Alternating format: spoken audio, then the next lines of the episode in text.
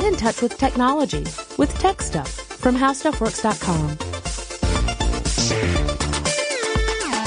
Hey there and welcome to Tech Stuff. I'm your host, Jonathan Strickland. I'm an executive producer at How Stuff Works and I love all things tech and happy 10th anniversary. That's right. The show began 10 years ago. We launched Tech Stuff and we are almost a thousand episodes in to this run, which is pretty incredible. And uh, today I'm going to look at stuff that launched in 2008 and how all that stuff has changed in the last 10 years. I thought that would be a fun way to kind of break down the 10th anniversary. I, I didn't want to pick just a topic, uh, a company or a person or anything like that because I didn't feel like there was anything that would really encompass all that tech stuff is. So instead we're going to look at stuff that was going on in 2008 and then kind of compare it to what's going on today. The first thing I wanted to talk about, however, was the show itself. The very first episode of Tech Stuff that ever aired, and that's an important designation, was on Tuesday, June 10th, 2008, and it had the title, How the Google Apple Cloud Computer Will Work. Say what? It was based off an article that was written by Chris Pollette. He was my original co-host on Tech Stuff. He's also one of the editors I used to work with back when I was a writer for the How Stuff Works website. And this, uh, this episode, first of all, was very short. It's about five minutes long. Uh, the early episodes of Tech Stuff were all that short. Maybe some of you really wish for those days to return. But back then we were told we could not go longer than five minutes and that was really, really hard.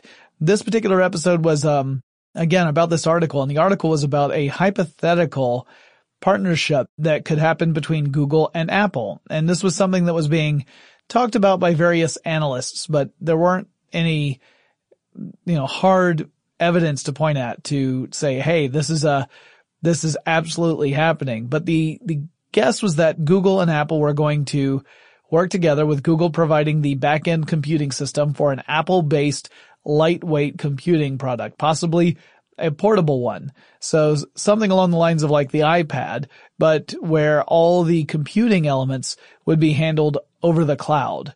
Uh, sort of like netbooks and later the Chromebooks that would come out. And as it turned out, that never really uh, materialized in the way that people were suggesting, although we did see that model of cloud computing start to take shape. So it's not like it was totally off base, but that was the very first episode. And of course, tech stuff as a podcast has changed dramatically since those days. Um, obviously, one thing is that it's now a single host show.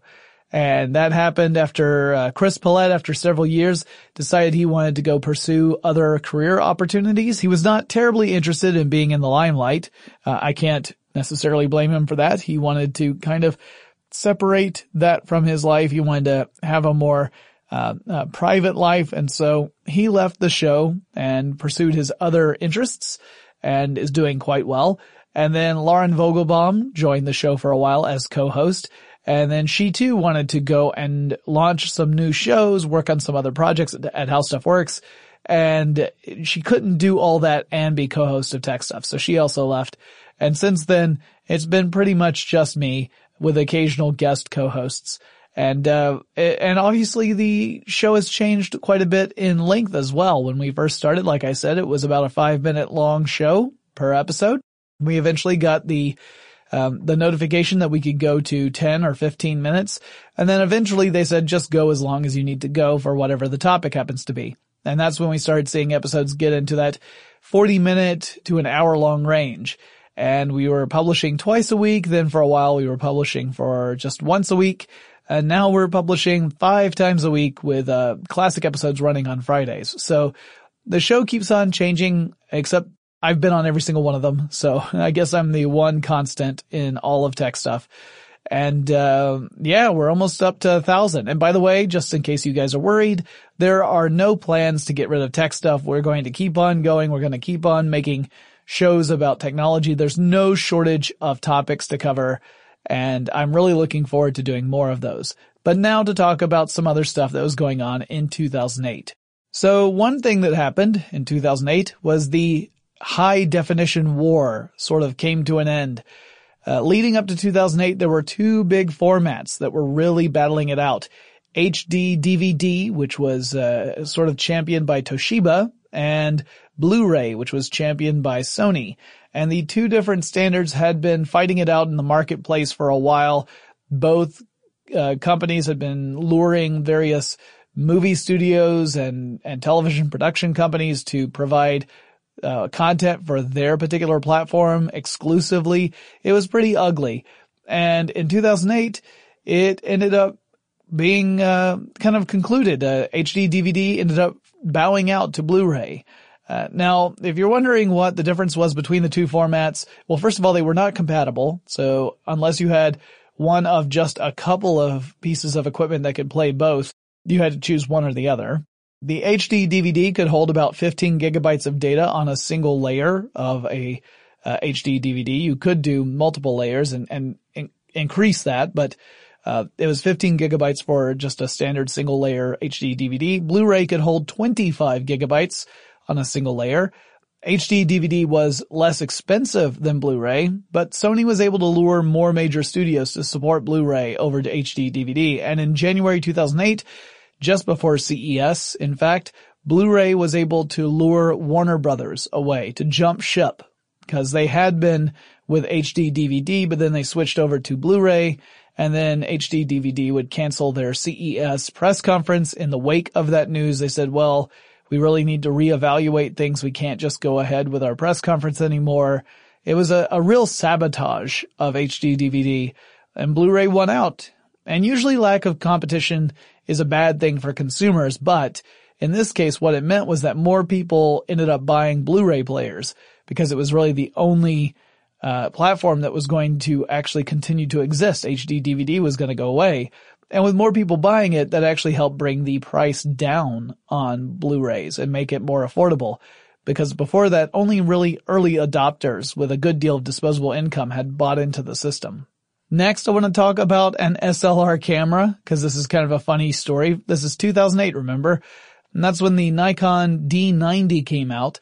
And the D90 was a uh, 12.3 megapixel digital camera, still is, I guess, it's an SLR. SLR stands for single lens reflex, and it was the first digital SLR to feature video recording capabilities. Yep, in 2008, this was brand new. It was a DSLR capable of shooting video. Before that was all just still images. It could record video up to 720p resolution with 24 frames per second and only mono sound. So the camera also had an autofocus feature whenever you're using it for uh, still images, but if you wanted to use it for video, you had to use manual focus tracking. I just thought that was interesting that it wasn't until 2008 that we had a digital SLR that could take video. And of course now it's a standard feature that you're going to find on all DSLRs pretty much. And, um, it, it, it's just interesting to me because some of the cameras, in fact, a lot of the cameras we use here at How Stuff Works are DSLRs. And it's just one of the, it's funny to think of a time when that was new. And funny to think that that was the same year that tech stuff came out. Also in 2008, USB 3.0 was completed as a standard. It actually happened in November 2008, so it happened after tech stuff launched.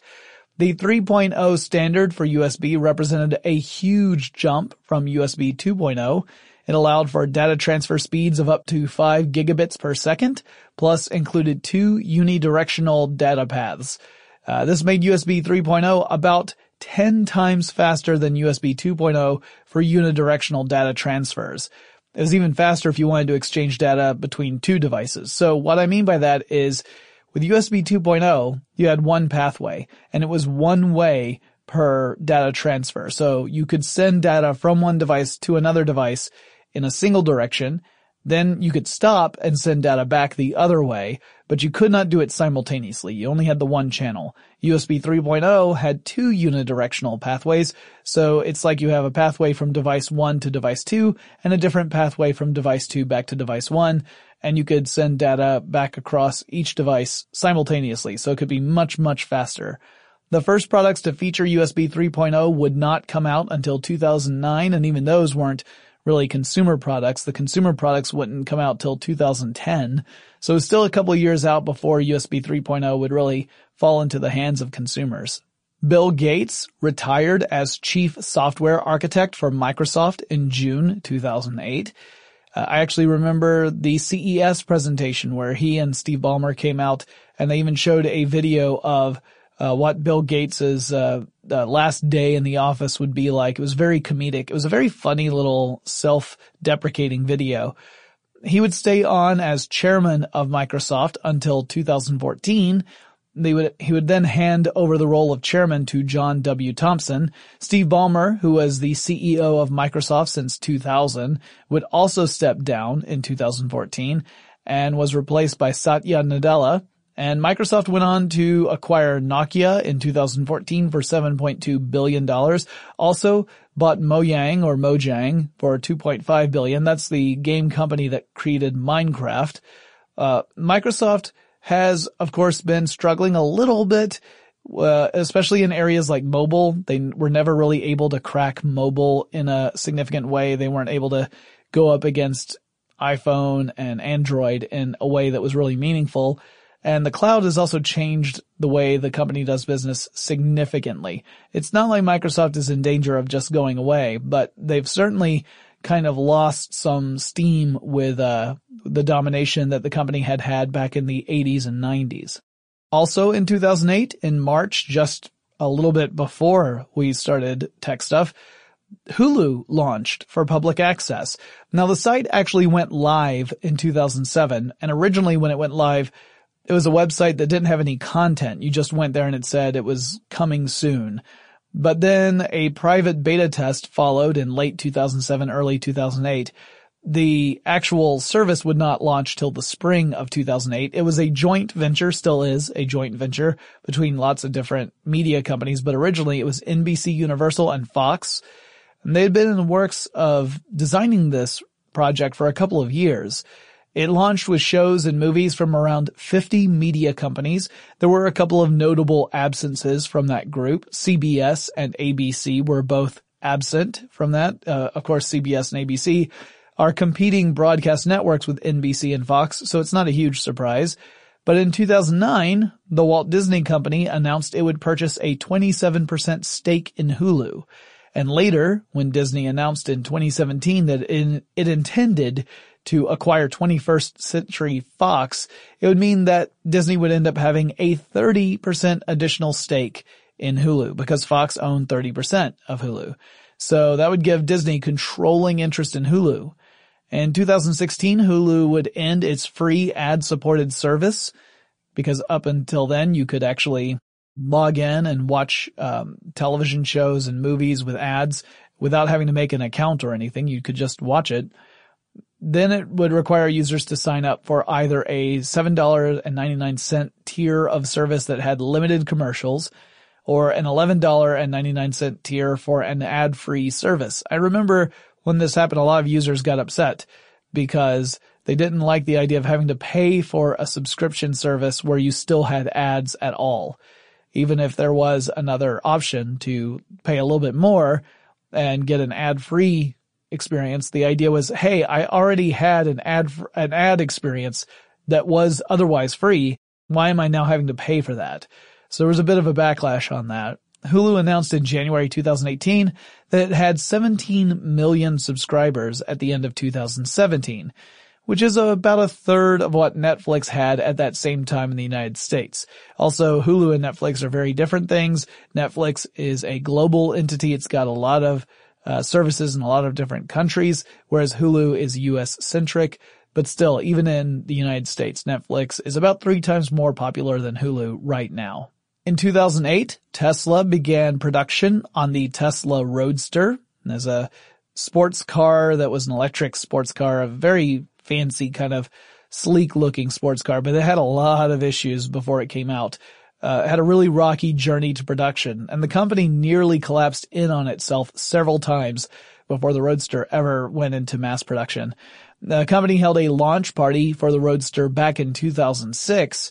This was sort of a preview event with prototype Tesla Roadsters, and they were meant to kind of show off to investors and potential customers and give people rides in these prototypes. Elon Musk, who is frequently cited as a co-founder, though he really came on board after the company had already been founded, uh, but was able to propel it toward its actual uh, eventual ability to do business. He later said that the earliest versions of the Roadster were, quote, completely unsafe, end quote, and that they, quote, broke down all the time, end quote. The Roadster could accelerate from 0 to 100 kilometers an hour or 62 miles per hour in 4 seconds with a top speed of 201 kilometers per hour or 125 miles per hour. And on a full battery, it was said to be able to travel about 231 miles or 372 kilometers. It cost just a touch less than a hundred grand if you weren't getting any uh, options on it. And the first Tesla Roadster was delivered to Elon Musk, big surprise, it's the same car that is now in outer space. Musk's other big project is SpaceX. And SpaceX launched his Tesla into heliocentric orbit on February 6, 2018 using a Falcon Heavy rocket. So the car is supposed to end up in the neighborhood of Mars and it's blasting David Bowie on the radio, which is pretty appropriate. In 2008, Top Gear gave the Roadster a bit of a shakedown on their program they claimed that it ran out of juice a little early and Tesla ended up suing the BBC for libel, but British courts decided against Tesla and in favor of the BBC. Tesla sold fewer than 2,500 roadsters during the run of cars, which stretched till 2012, and today Tesla has produced more than 300,000 vehicles. The company recently held a press conference where it revealed it was closing in on its production goal of 5,000 vehicles per week for the Model 3 series. And the company still has some analysts concerned because it burns through a lot of cash and it may require more funding to stay in business. So it's, it's not out of the woods yet. Next, I want to talk a little bit about Spore. Spore was a real-time strategy game in which you would shape the evolution of life forms that came out in 2008. It was highly anticipated and it actually experienced several delays before it finally came out. But it also included some digital rights management technology called SecuROM, S-E-C-U uppercase R-O-M, like read-only memory. And that potentially could open up the possibility of security risks to users' computers. It was later revealed. So that was a bit of a black eye against the game. Uh, it got decent reviews, good critical reception, but it, well, largely it underperformed. Uh, that same year, Blizzard announced Diablo 3, which ended up being a big hit. Uh, games that came out that year included stuff like Burnout Paradise, Super Smash Bros. Brawl, uh, Turok, Army of Two, Command and Conquer 3, Assassin's Creed for Windows, Mario Kart Wii, Grand Theft Auto 4, Mass Effect, Ninja Gaiden 2, Star Wars The Force Unleashed, uh, Bioshock came out for the PS3. It had already come out for Xbox the year before. Uh, Fallout 3 came out and Left 4 Dead came out. So it was a good year for games. And that's just a, a tiny sample of the games that came out. I picked and chose from a huge list but it was a pretty good year for games. Uh, Fallout 3 and Left 4 Dead are two of my favorites. So, and I actually really like Grand Theft Auto 4, although it has a much darker and more grim tone than a lot of the other uh, entries in that series. Also in 2008, Nintendo would release the Wii Fit. This was a very, very good selling peripheral for the Nintendo Wii. This was the little balance board that you could play with and uh, play various games and the Wii Fit uh, a game where you would use it to exercise was really popular. So popular, in fact, that it was really hard to find a Wii Fit even months after it debuted. Nintendo is pretty famous for producing fewer units than what demand calls for, and the Wii Fit was no exception. And I remember when I was looking for one, it took months before I finally found one. Um, I think it's the third best selling video game peripheral of all time, so it's pretty impressive.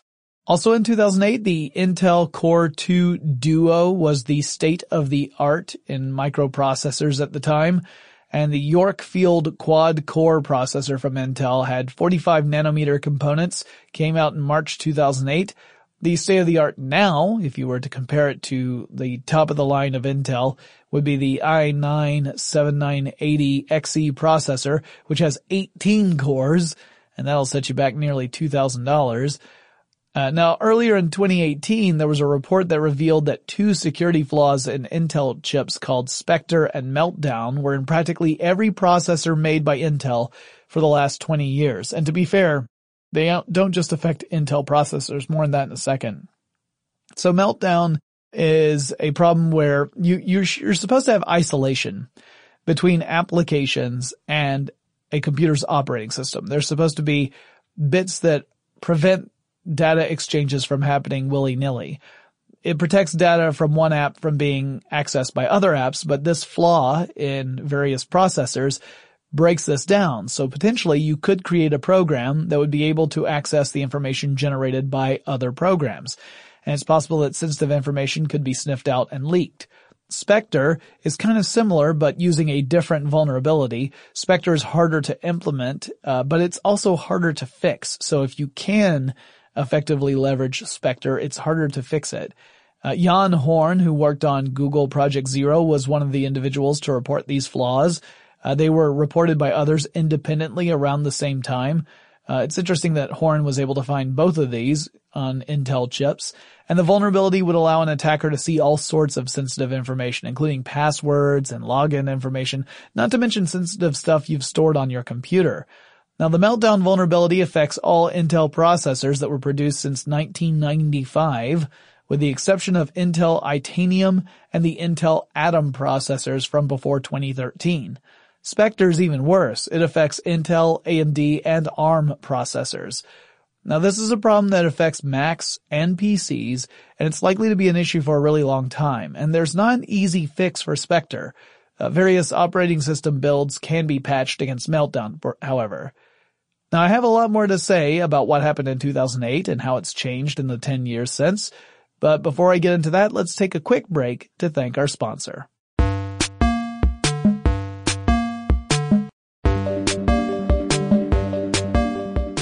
Okay, so, Twitter. Now Twitter was already a thing in 2008. It had had a soft launch in 2006. It got bigger in 2007 after it had a, a good showing at South by and it continued to grow in 2008.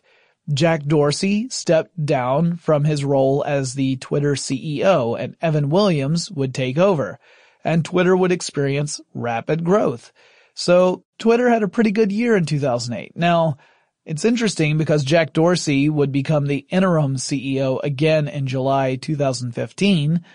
He would take over and then he was named permanent CEO in October 2015. So Dorsey started as CEO, stepped down, took over as an interim CEO in 2015, and now is CEO of the company once more. Twitter's revenue uh, depends almost entirely upon advertising. So here's a quick rundown of how it's been doing recently. From the 2018 financial report, the company states that more than 85% of all revenue comes from ads, and that nearly all that revenue comes from promoted tweets, promoted accounts, and promoted trends. And the net income for 2017 was $61 million with a margin of 9%. Monthly active users during the first quarter of 2018 earnings call was cited at 336 million people, with 69 million of those in the United States. So not the dominant factor that it once was maybe, but still doing quite well. One thing that debuted in 2008 that really uh, helped shape the way our world works today was the iPhone 3G and the App Store as well. Apple's iPhone 3G was actually the second generation iPhone. And the name refers to the cell network technology it was compatible with, not the generation of the iPhone. And that caused some confusion at the time because obviously it was the second iPhone, but it was called the iPhone 3G. And so there had some people wondering, well, what happened to iPhone 2?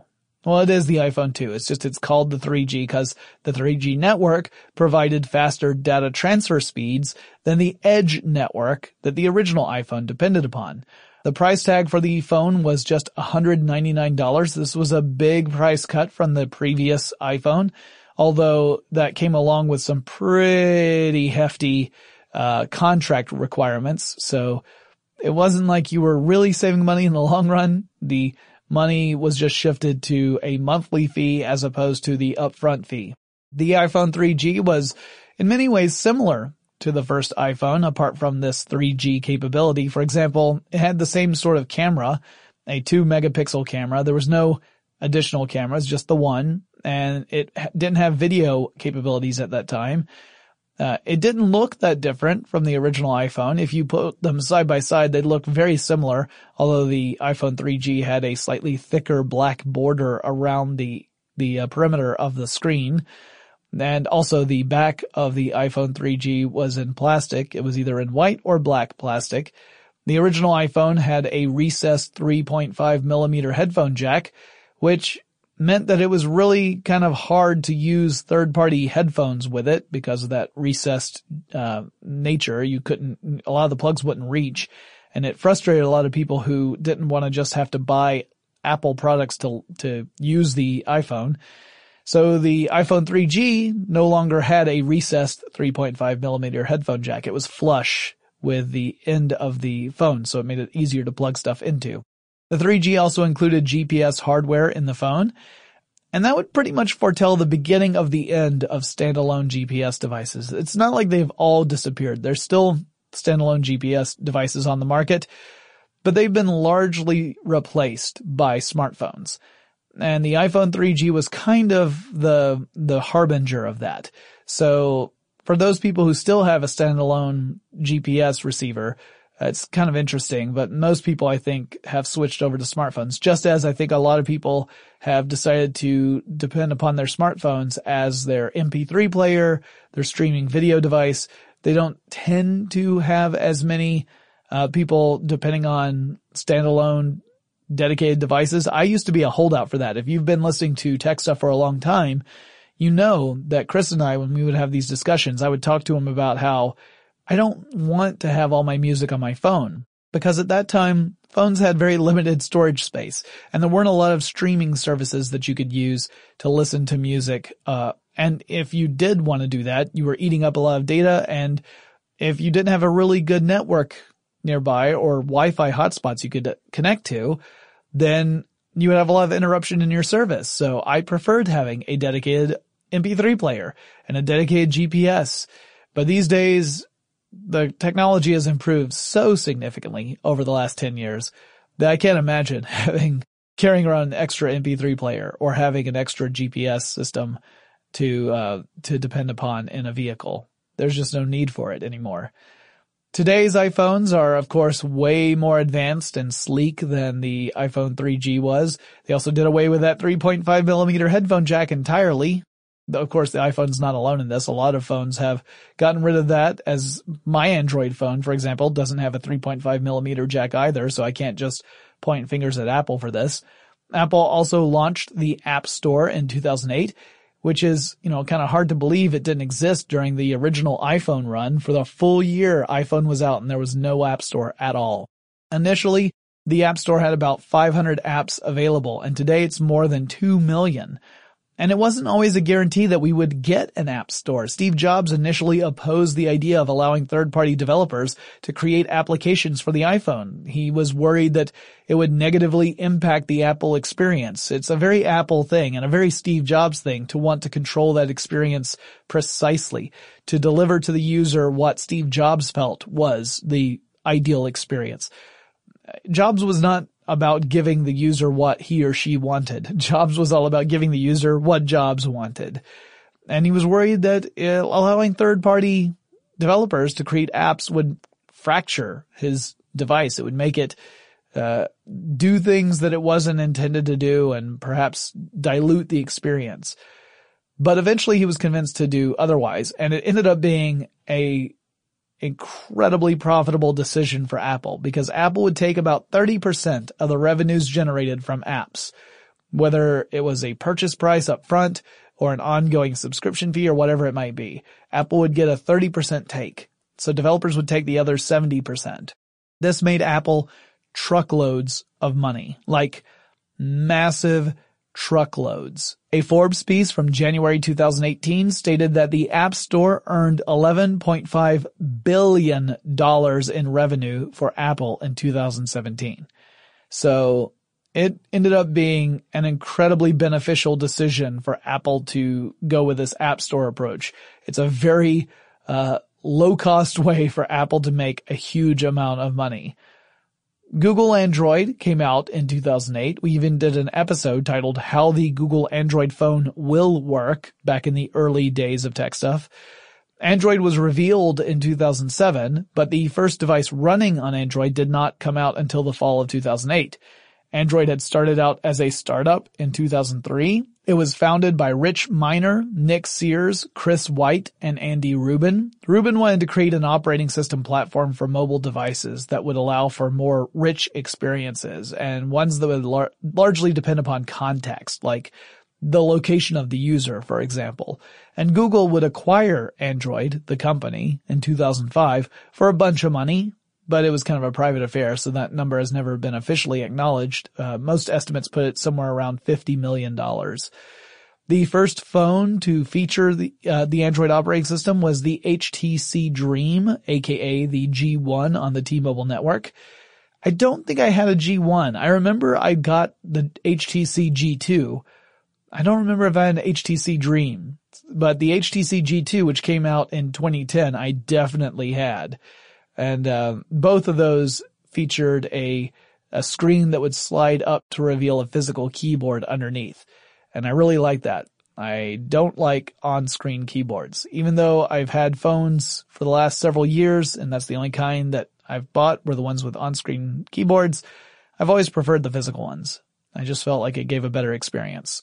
Android would trail a year behind iPhone and the iOS, now, obviously that came out in 2007 and Android didn't have a phone out till 2008, but that didn't hurt Android very much. In 2018, the Android operating system accounts for nearly 86% of all smartphone operating system market share worldwide. 86%. Compare that to iOS's about 14%.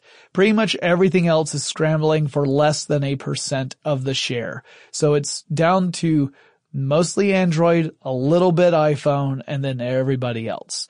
So why did Android dominate? It's not necessarily a sign that it's a superior operating system. Now, I prefer Android to iOS, but I think Apple's smartphone operating system is pretty amazing. And I don't deny that it's, it's fantastic. It really is great. I just prefer Android. But I think the reason why Android outperforms Apple. In fact, I, am pretty sure this is the reason, is that Google allows numerous handset manufacturers to use the Android operating system on their products. You just license it from Google. And if you want an iOS device, you have to go through Apple for hardware. Apple's the only company that makes devices that run iOS. So there's a limitation on what sort of models and which price points you can get if you want an iOS device. Whereas with Android, there's an entire spectrum. You can, it spans everything from budget smartphones to high-end models. So there's a lot more availability there. And I think that's the secret to why Android is such a dominant player in the operating system space. It's not that Android is necessarily superior, although I definitely prefer it. It's that Android is available on a lot more products than iOS is, and that's the real reason. Now something else that came online in September 2008 and also was from Google was the Chrome browser. It is hard for me to believe that tech stuff is older than Google Chrome. So what the heck was I using to do research back then? That's a rhetorical question. I actually remember it was Firefox. But Chrome's big innovation was that every tab was to run as a separate instance which meant that the overall browser was much more stable. All processes were isolated, so if something went wrong in one tab, it would not cause the entire browser to fail. So you could keep your other tabs active. So let's say that you have a plugin that has a compatibility issue or something, and one tab ends up giving you an error, the other tabs would still be fine. So you could close out the problematic tab and everything else would still be there. Chrome combined a search and address bar into a single bar, and that also got people confused at first, but that was a very new innovation. You could either type a web address directly into the bar, or you could just type in some search terms and it would pull up a Google search related to that. Uh, this is of course the way Google Chrome still works to this day.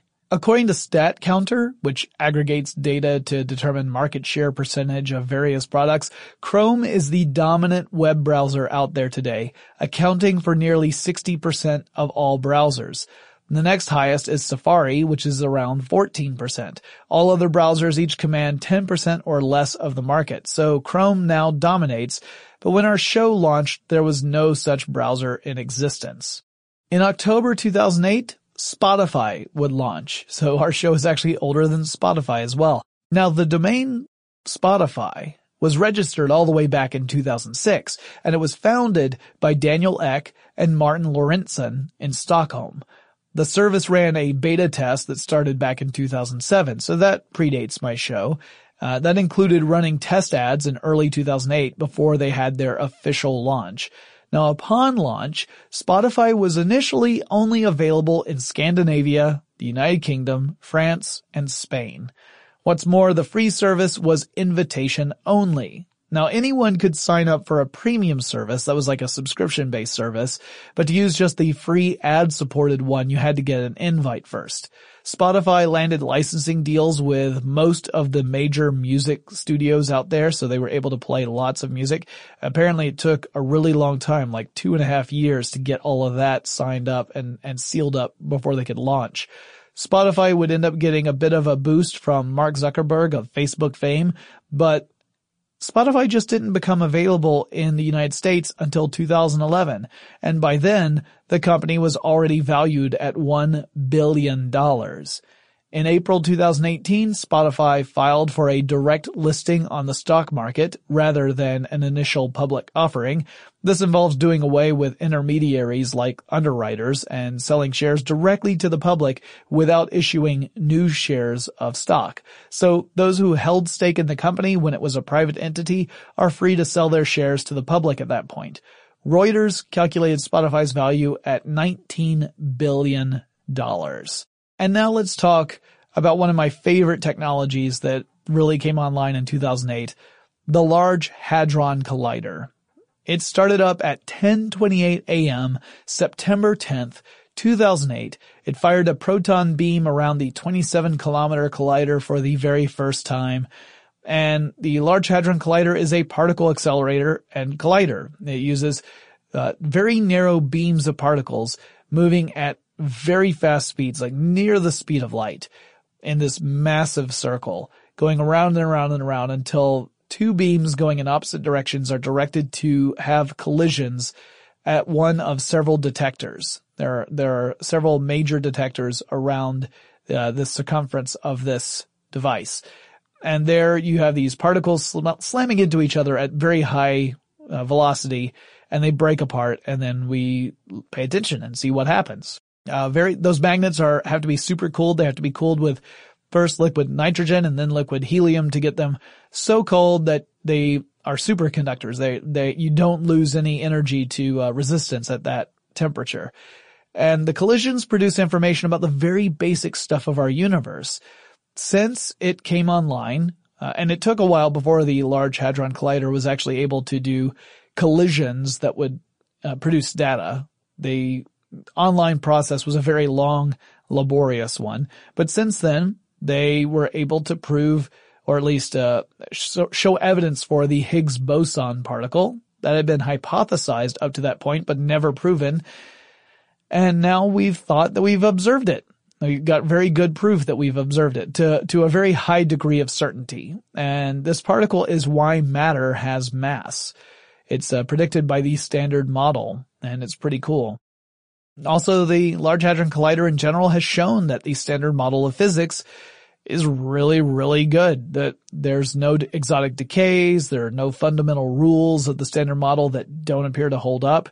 There are no deviations, significant deviations from the standard model. And in case you're wondering, the standard model covers three of the four fundamental forces in the universe. And those would be the strong uh, and weak nuclear forces. That's two of them the electromagnetic force, that's the third, but the fourth one, gravity, is not included in the standard model. So the standard model is not a complete model of how our universe works. It's more of a model of how a bunch of our universe works.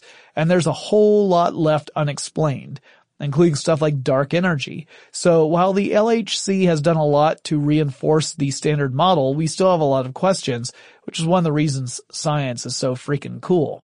Some people are a little disappointed that the LHC hasn't turned up stuff outside the standard model, but it has only collected about 2% of all the data it will generate during its lifetime. So it's still incredibly early in the process. Also, uh, just so you know, it did not create an enormous black hole and destroy all of us. So that's good. Alright, I've got a little bit more to talk about with 2008, but before I do, let's take another quick break to thank our sponsor.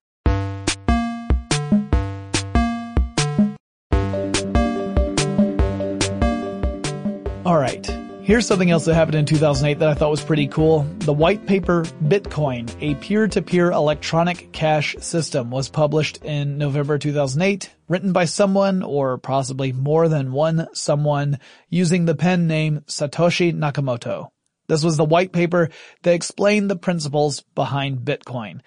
And in case you don't remember what Bitcoin is, it is a digital currency and it relies upon a system that uh, puts all of the transactions of Bitcoin into blocks of data. And those blocks end up forming a chain. We call it blockchain. And the, the process of verifying a transaction is, uh, it, it involves solving a really difficult math problem. And if you have the computer that solves that math problem first and verifies those transactions, you're rewarded with some bitcoins. It's a process called mining the number of bitcoins you're rewarded with uh, decreases over time. After a certain number of bitcoins are released out into the wild, uh, you get a reduction by about half. Actually, it is half of the number of bitcoins that are released after the next uh, series of successful verifications. And this goes on for quite some time until you hit another limit and then it's halved again and so on and so forth until eventually you have all the entire supply of bitcoins that will ever exist out in circulation. And from that point forward, when you uh, verify a block of transactions, you are awarded a small amount of money as a transaction fee. Sort of you're, you're rewarded for the verification, but you're no longer getting new bitcoins at that point. You're just getting a portion of the bitcoins that were used in whatever the transaction happened to be. It's kind of like getting a, uh, a charge to uh, run a credit card scan. So that's typically how Bitcoin works, or, or from a very high level. And no one was really sure if it was going to take off or not, or if it was just going to be kind of this weird scheme. I mean, it's a decentralized currency. There's no government agency that dictates what it should be. And its value has changed dramatically over time. So since Bitcoin became a real thing, well, I mean, as, as real a thing as digital data gets anyway, its value has gone from less than at less than a dime per Bitcoin to a high of nearly $20,000 per Bitcoin in December 2017. Now, as I researched the show, the value was closer to $7,500 per Bitcoin. That was in early June 2018. So that's pretty wild to think that it used to be 20 grand per Bitcoin. Now it's $7,500 per Bitcoin. And who knows what it'll be next month. Now recently, a report that relied on stylometric analysis of Nakamoto's white papers concluded that Gavin Andresen, a lead developer on Bitcoin, is actually Satoshi Nakamoto, saying that Andresen's writing and the white papers that were uh, attributed to Nakamoto share a lot of similarities. And Andresen denies that claim. Stylometry, as the name implies, compares the writing styles of multiple pieces of work in an effort to determine if those pieces were in fact written by the same person. Stylometry looks at word choice and vocabulary and some other elements and it's not an exact science. Stylometric results can be easily influenced by tweaking a few different inputs. And that's led some people to dismiss the strategy saying it's not really reliable. You can't really be sure that the outcome is, is truly evidence that two pieces of work were written by the same person. But what's the big deal? Why, why do we care who Nakamoto is anyway? Because after all, we just need to know the currency works. Well, Nakamoto is believed to own about 5% of all bitcoins, which would make him a multi-billionaire at this point. At least on paper. But there's a generally held belief that if Nakamoto were to cash in on this 5%, it would be viewed as a vote of no confidence in the virtual currency, and the value of the currency would plummet as a result. So Nakamoto would make out like a bandit, but everyone else would see their currency start to lose value, and it could create a sort of a run on the currency as everyone tries to cash in before the currency is valueless. On a related concern, there are these entities called Bitcoin whales. And these are people or organizations that own a relatively large number of Bitcoins. According to Bloomberg, about 1,000 people own 40% of the entire Bitcoin market. Now that could spell trouble. The worry is that if these whales were to sell off a significant portion of their holdings, it would precipitate a steep drop in Bitcoin value, just like I was talking about with Nakamoto.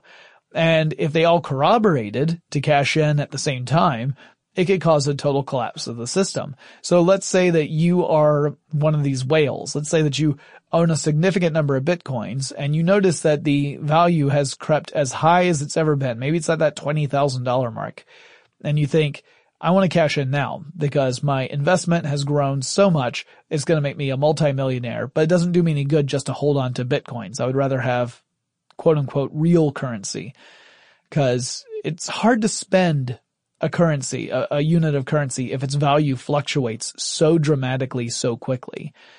If one day it's worth $7,500, the next day it's worth $20,000, and you spent it back when it was $7,500, you can't help but think, wow, I lost thousands of dollars on that transaction because I spent it too quickly. But if you trade it in for a more stable currency, then you might feel better about it. So if you did that, if you went and traded this in, other people might see it as a sign that you feel the value of Bitcoin is as high as it's ever going to be. And other people might want to cash in as well. And pretty soon you've got a lot of people selling and not a whole lot of people buying and the value of the coin drops as supply greatly outpaces demand and then eventually the value could collapse in on itself. So it's a dangerous thing. It hasn't happened yet though, at least not on that scale. We've definitely seen massive fluctuations in value, but some people say it's just little market corrections that have returned it to uh, a more stable uh, Bitcoin per dollar exchange rate. Still astronomical. I mean, $7,500 for a Bitcoin is pretty incredible. Also in 2008, Facebook launched a major site redesign that forced all users to opt in by September of that year, and people hated it. And of course, the same thing has happened several times since then. Whenever Facebook does a redesign, you can expect the next month to be filled with people talking about how much they hate the redesign. And these would be the same people who hated the last redesign. So eventually what happens is people get used to the redesign. They might not love it, but they get used to it, and then they hate change. Anyway, Facebook would turn cash flow positive for the very first time in 2009. The Social Network, a film about Facebook's early days, would debut in 2010. Google Plus would launch in 2011. I'll talk more about that in our next episode. Facebook Messenger would launch in 2011. Uh, Facebook would acquire Instagram in 2012 for $1 billion. I talked about that recently in the Instagram episodes and Facebook would hold its initial public offering in 2012 and it would be valued at $104 billion upon opening of the stock market. In 2014, Facebook acquired Oculus Virtual Reality and also acquired the messaging service WhatsApp that year for a massive amount of money. MySpace was way ahead of Facebook in traffic up through the beginning of 2008 until April 19th. And that was the first time when Facebook would take the lead in traffic and then Facebook pretty much kept it. So it's hard to remember that now. It's hard to re- believe it really. But in 2008 when tech stuff launched, MySpace was a real contender with Facebook. It was, it was doing well. Uh, or at least it was on the tail end of doing well. It was just on the, the precipice of dropping off the map. So News Corp which had bought MySpace in July 2005 for $580 million, would hold on to the site until 2011. And at that point, they tried to sell it. And their first attempts to sell it failed. They were looking to get somebody to at least put in a bid of $50 million and that didn't work. Eventually they were able to sell MySpace to a company called Specific Media for an undisclosed amount, although it was rumored to be around 35 million. So News Corp bought it at 580 million and sold it at 35 million. Ouch. Eventually Time Inc. bought MySpace in 2016 and it used to be the most visited site on the internet, at least for US users. Now it's ranked below 1,600 in the United States. And that's just kind of a, a quick overview of some of the things that were going on in 2008 and how they've changed in those 10 years. In our next episode, I'm going to dive into this a little bit on a different, uh, different path. I'm going to look at things uh, companies that did not exist in 2008, but they do exist today and tell you a little bit about those. So stuff that popped up in the decade since we started doing this show, stuff that launched after tech stuff did, but did not stick around. So I'll talk about companies like Pebble and Cool and Yik Yak, stuff like that. And then the stuff that existed before tech stuff launched, but don't exist no more. Stuff like Jawbone companies that had been around but no longer exist t- today. So make sure you tune into that next episode. It'll be kind of a part two celebration of Tech Stuff's 10 years to talk about how time has really made a huge impact, how technology changes as years pass and how things that we kind of count on one year can go away another year. And then five years later, you don't even think about it anymore. But guys, I want to thank you for listening to Tech Stuff, for supporting this show. Some of you have been with me since the very beginning. Huge thanks to you guys. Some of you have probably started listening pretty recently, and thanks to you as well. I'm glad all of you can be part of this community. I really look forward to doing a ton more shows. We've got a lot of really cool things coming down the line that I, I think you guys will be excited about, including, you know, have you ever wanted to buy like a tech stuff t-shirt? Stay tuned, guys. That's all I can say about that. But I'm really excited to keep on working on this show and, and to do brand new episodes about all sorts of technology topics. If you have a suggestion for something I absolutely should cover, whether it's a technology, maybe it's a person that I should, I should profile or a company, let me know. Or maybe there's someone you would like me to interview or have on as a guest host.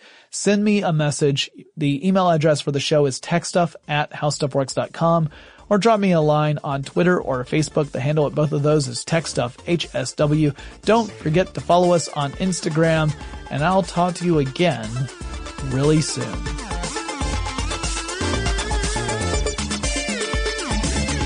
For more on this and thousands of other topics, visit howstuffworks.com.